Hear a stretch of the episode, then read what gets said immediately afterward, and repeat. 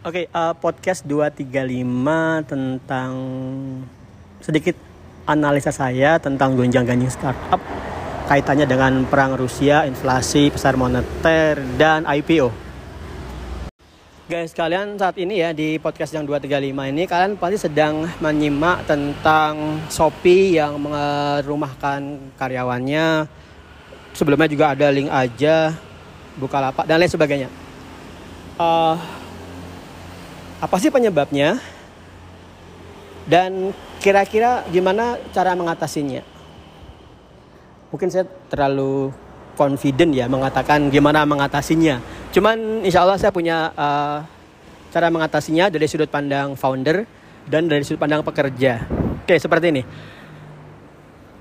Saya muslim dan landasan ekonomi saya hanya satu. Di Al-Baqarah ayat 275 dan 276. Di 275 itu sederhana sekali. Sederhana banget. Kalian mudah kalian ngapalin maknanya. Terjemahannya. Gini. Allah mengharam, menghalalkan jual beli dan mengharamkan riba. Itu aja. Maksudnya itu apa? Kalau orang bilang riba, yang dia bayangkan cuman gini. Kalau aku ngutangin, nanti harus kembali utang itu plus untungku bunga dan nanti kalau kamu telat pengembaliannya ada denda penaikan jumlah pengembalian sehingga kamu nggak bisa ngebayar utangnya padahal utang plus bunga yang kamu bayarnya sudah 10 kali lipat dari modal awal. Misalnya utang satu setengah juta setelah terlambat bayar 15 juta masih belum lunas lunas itu riba. Uh, kalau riba cuman seperti ini gampang menghindarinya. Ya kan? Gampang sekali menghindarinya. Tapi kemudian ada yang kedua. Uh,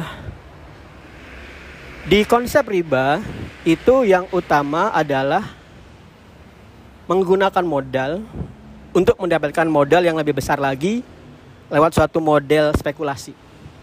Jadi seperti ini, uh, tanpa ada perubahan transaksi jual beli di dunia nyata. Jadi menghalalkan jual beli itu konteksnya adalah barang dan jasa. Seperti ini misalnya nih, uh, Adam Smith itu punya teori namanya spesialisasi usaha atau labor specialization.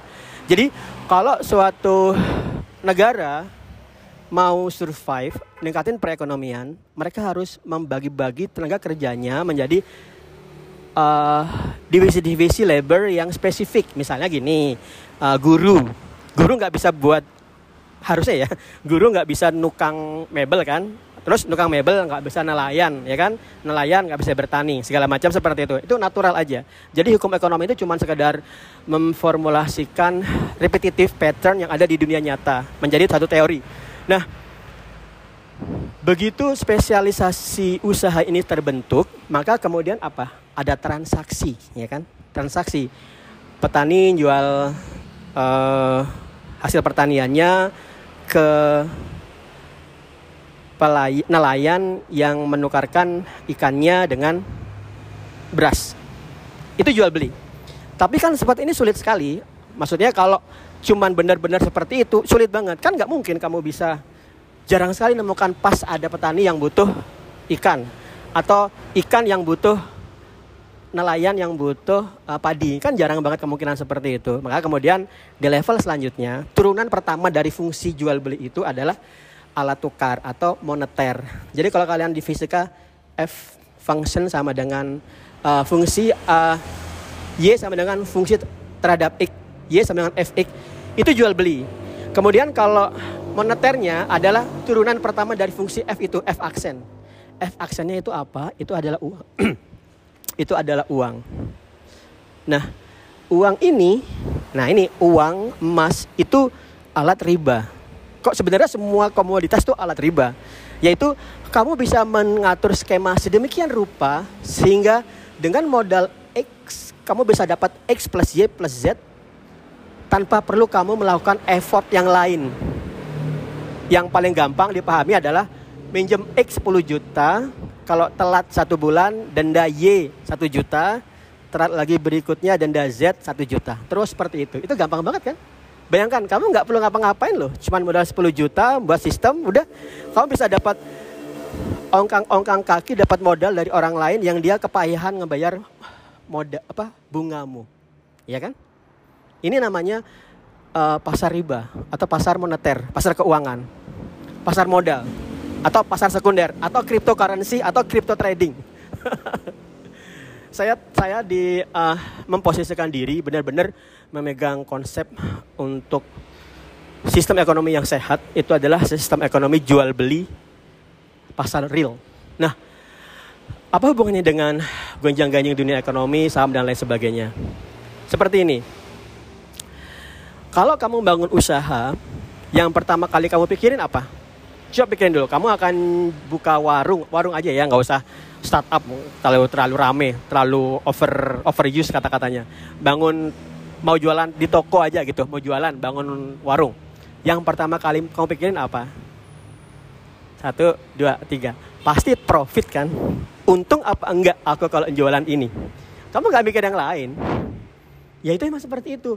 Kamu mau kamu modal bahan baku 10 juta, proses produksi 15 juta, kemudian kamu harus jual di atas 15 juta dong supaya bisa kembali modal plus untung. Itu alami itu ya pasar jual beli seperti itu nggak ada yang lain-lain. Ya kan?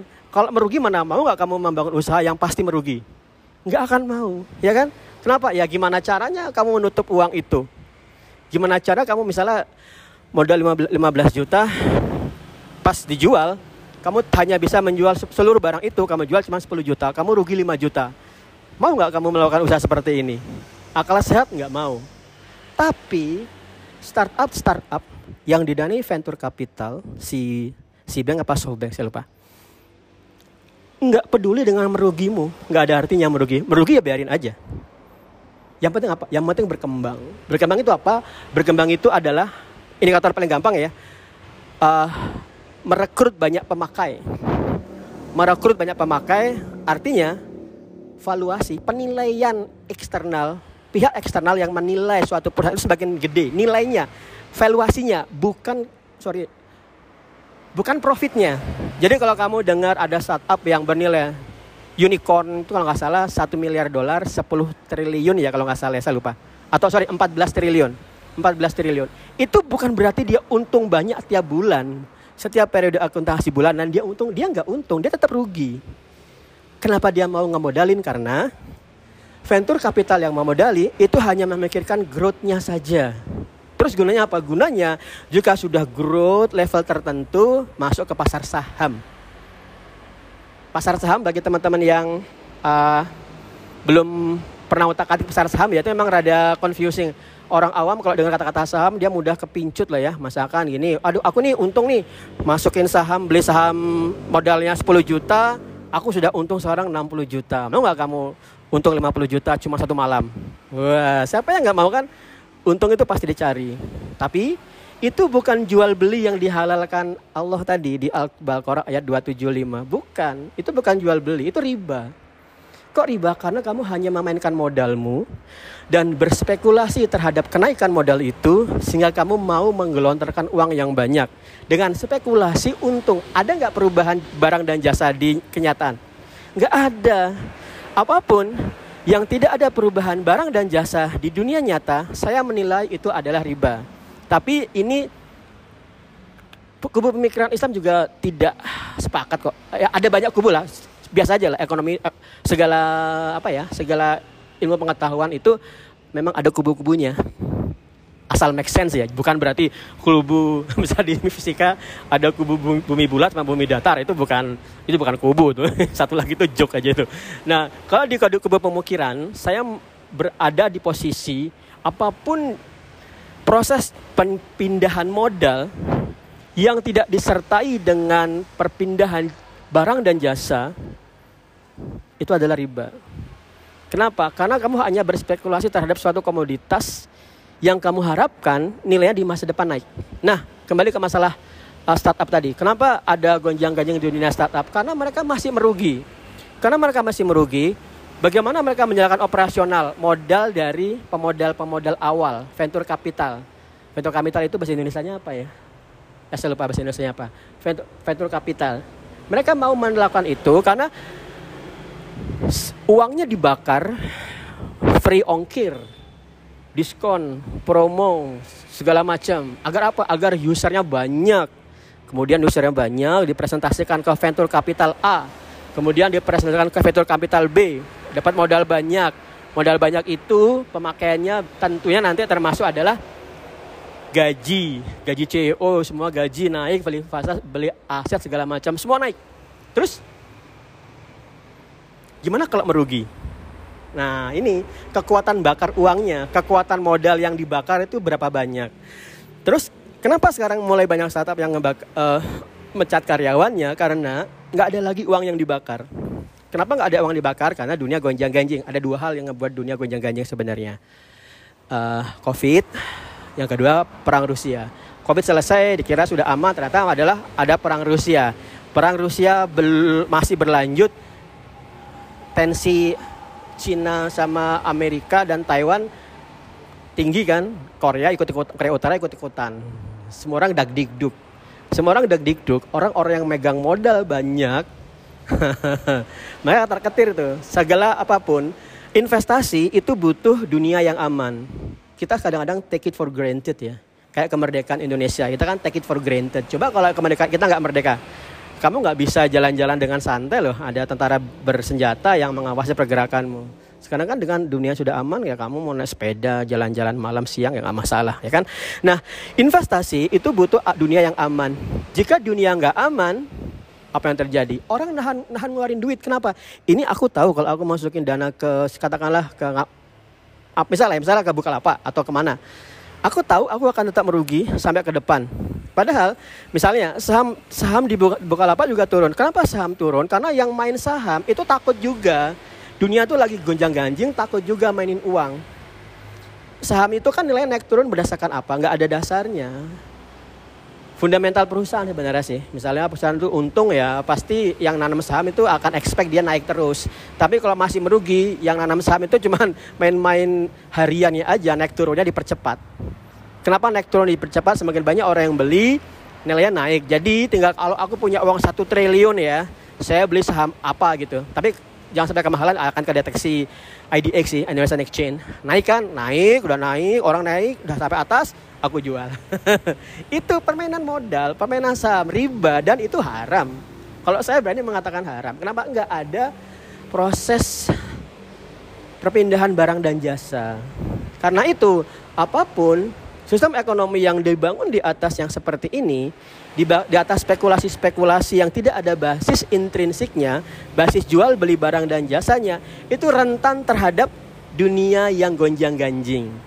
Rentan terhadap spekulasi itu rentan terhadap keamanan dunia, perang dan apa satu lagi bencana alam. Perang dan bencana alam itu meningkatin uh, inflasi, yang inflasi itu meningkat karena eh, orang-orang uh, yang megang uang itu nggak berani spekulasi Oke, jadi teman-teman, kalau dari sudut pandang founder, kamu fokus pada profit aja deh. Gimana cara produk itu ngasilin profit? Gak usah mikirin growth deh. Growth itu konteksnya dengan profit. Growth mau naik, profit naik, seimbang. Jangan semakin growth semakin rugi. Mungkin nggak kamu semakin growth semakin rugi? Bisa aja. Kamu biaya iklan misalnya sebulan satu miliar ya. Saya nggak tahu ada nggak biaya, biaya, biaya iklan segitu ya katakanlah segitu. Tapi untungmu cuma 200 juta kamu harus nutup 800 juta. Itu bukan cara seperti itu, nggak ada artinya growth seperti itu. Growth seperti itu pasti spek, ujung-ujungnya adalah untuk spekulasi menjual di pasar saham. Ya kan? Ini logika yang nggak bisa kamu bantah loh. Ini meskipun uh, meskipun saya menggunakan teori Islam ya. Kemudian kamu katakanlah uh, ya sebenarnya teori-teori make sense aja sih teori common sense. Tapi katakanlah kamu nggak nggak setuju dengan teori Islam. Tapi yang ini kamu nggak akan bisa nggak setuju. Kamu pasti harus setuju. Kenapa ya? Karena itu semacam seperti teori gravitasi. Siapa pun yang mengatakannya, ya teori gravitasi itu benar adanya. Ya kan? Nah, segitu karena dari sudut founder, kalian harus membangun usaha yang benar-benar fokus kepada profit bulanan. Jangan kepada growth. Nah, kemudian dari sudut pandang pekerja bagaimana? Kalian sebagai remote worker itu uh, harus bersiap-siap dipecat dari perusahaan yang mana pun di dunia ini, termasuk yang di Upwork. Kalian harus bersiap-siap. Pak Eko berarti apa nggak profit? Enggak, bukan seperti itu. Sebenarnya teman-teman yang di dunia remote sudah selalu saya fokuskan ya, saya sudah selalu saya brandkan, sudah selalu saya tekankan. Kamu tuh kejadian Upwork bisa dipecat kapan aja. Solusinya, solusinya gampang. Pelajari banyak hal, sebar portofolio, hunting job ke banyak tempat, jangan pernah bekerja kepada hanya satu perusahaan. Kata-kata dipecat itu artinya apa? Artinya dedikasimu kepada hanya satu perusahaan. Ya kan kan dipecat. Saya dipecat biasa. Saya saat remote work itu dipecat biasa aja. Baik dari internal perusahaan atau saya sendiri milik keluar itu biasa aja. Kenapa? Uang saya kerjanya tiga. Kerja di tiga perusahaan, dipecat satu ya pindah ke dua sudah lowong satu nambah jatuh job lagi. Jadi biasa aja. Dari sudut pandang remote worker, dipecat tuh nggak ada artinya. Asal kamu punya lebih dari satu pekerjaan. Dan uh, kontak, Pak Eko, nanti kalau dunia seperti ini, uh, remote work gimana kondisinya? Kalian akan lebih beruntung. Kenapa? Karena orang-orang Amerika itu tetap dong, pasar real itu tetap ada. Pasar real itu tetap ada. Dunia itu tetap butuh pertukaran barang dan jasa dengan uang itu tetap ada. Nah, perusahaan Amerika melakukan pengetatan biaya, ya kan? Gimana cara melakukan melakukan pengetatan biaya dengan mencari tenaga kerja dari Asia? Tenaga kerja di programmer itu 300 dolar per jam di Kanada. Kamu bisa bayangkan nggak kalau kamu digaji 300 dolar per jam? Itu terlalu mahal. 300 dolar itu berapa berarti ya? Sorry, katakanlah 150 dolar per jam aja.